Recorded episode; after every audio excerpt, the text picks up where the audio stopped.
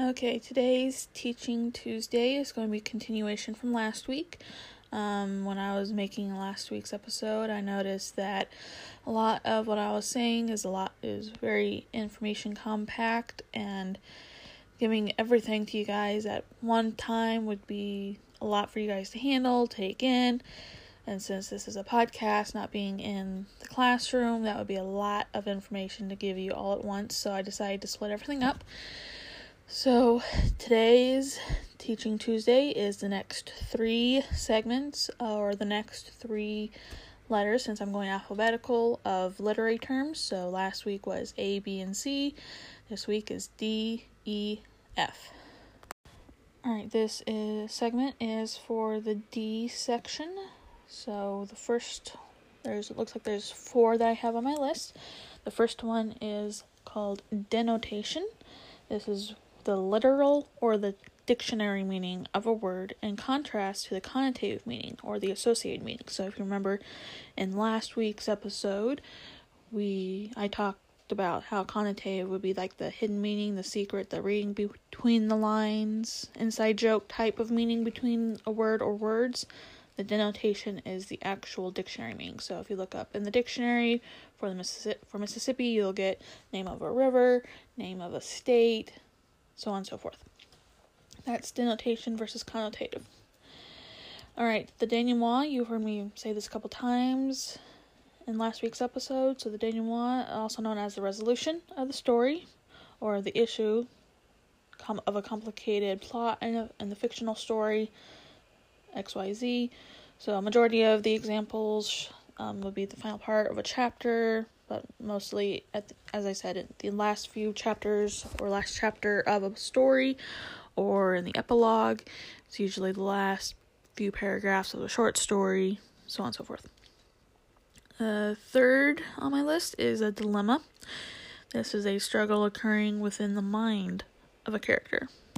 That's the vast majority of a dilemma is in the mind of a character. Sometimes that might be situational but usually it's going to be a, mental dilemma. So it gives readers insight to the characters' lives.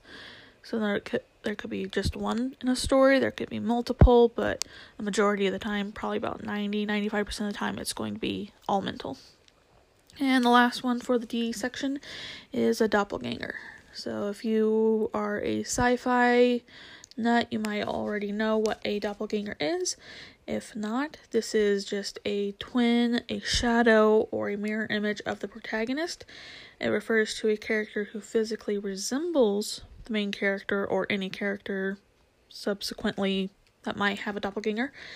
It might have the same name as well, but sometimes they could be different. It just depends on the world and reality in which they live, which they um, grew up in. They might have the same personality traits and the same job, or it might be different.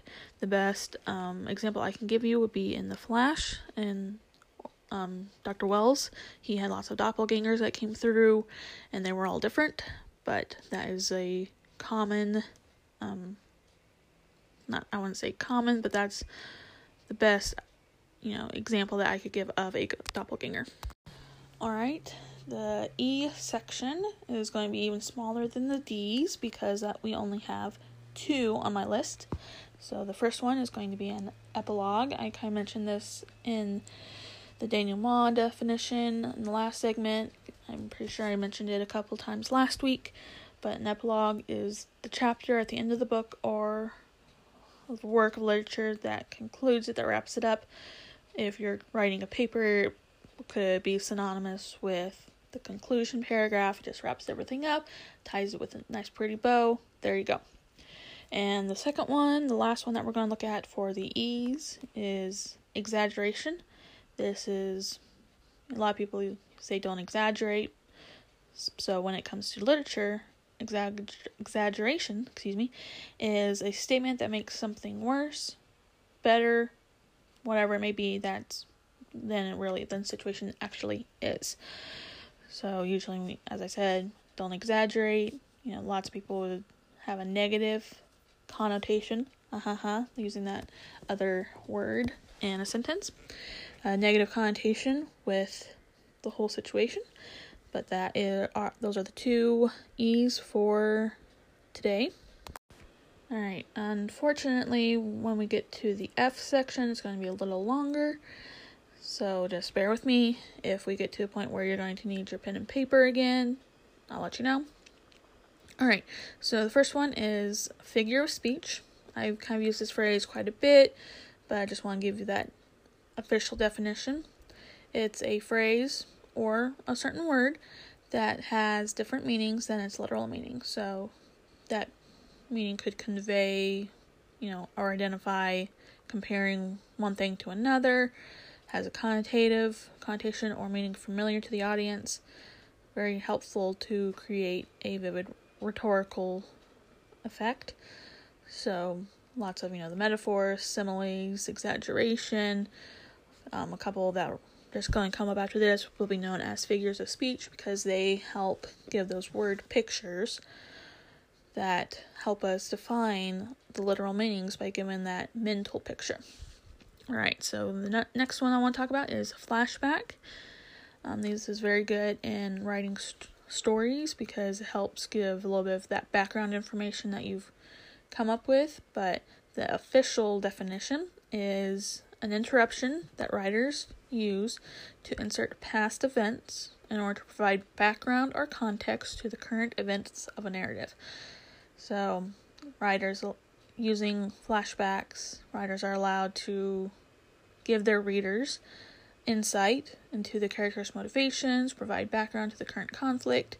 So, let's say that you're in one of your rising actions that's very close to the conflict, and they're in a situation that mimicked something that they had to do in the past, and then you flash back to it and how they might have failed in that situation, what they learned from it, and then using what they learned from that past event prior to the beginning of the story to help them solve the situation they're in that would allow them to succeed and move on to the climax of your story. That's just a quick example. Next one is a foil, like tin foil and everything. So this is when a character, this is a character that shows qualities that are in contrast with the qualities of another char- character. So the objective here is to highlight the traits of the other character. So let's just say that, you know, we have a couple or a duo hero heroes um, that they complement each other. So let's say that one is really strong physically, while one the other is strong mentally, and so, you know, where one's physically strong, the other might be weak. Where one that weak character physically weak character is mentally strong, the strong physical character might not be as smart mentally.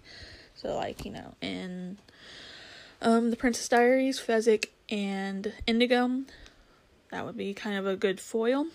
They're, they have character qualities that complement or like contrast each other but they highlight the qualities that the other one has. Alright, the next is folklore. This is not so much as a term, but something that you can use overall. This folklore, as we know, there's lots of folklore anywhere that you go. Um, it just depicts the way that the main characters manage everyday life events, including conflicts or crises. Um, it's about the individual experiences from a particular society. So lots of people would say, "Oh, I've experienced seeing Loch, ne- Loch Ness monster," or "I've actually seen Bigfoot." Those you know folklores, those things that are unique to a certain society, and they help you know create what is unique about that place. All right, the second to last um, thing that we're going to talk about in this segment is called foreshadowing. This is just to show or indicate beforehand, giving that hint about what's to come before it actually happens, hinting that hey, something big's to happen or something bad's to happen. Be like the creepy music before someone opens a door that hey, something might jump out, or you you're out swimming and then you hear the Jaws theme, you know, oh, there's to be a shark coming. That sort of thing. That's foreshadowing. Alright, the last one for this section is a frame story.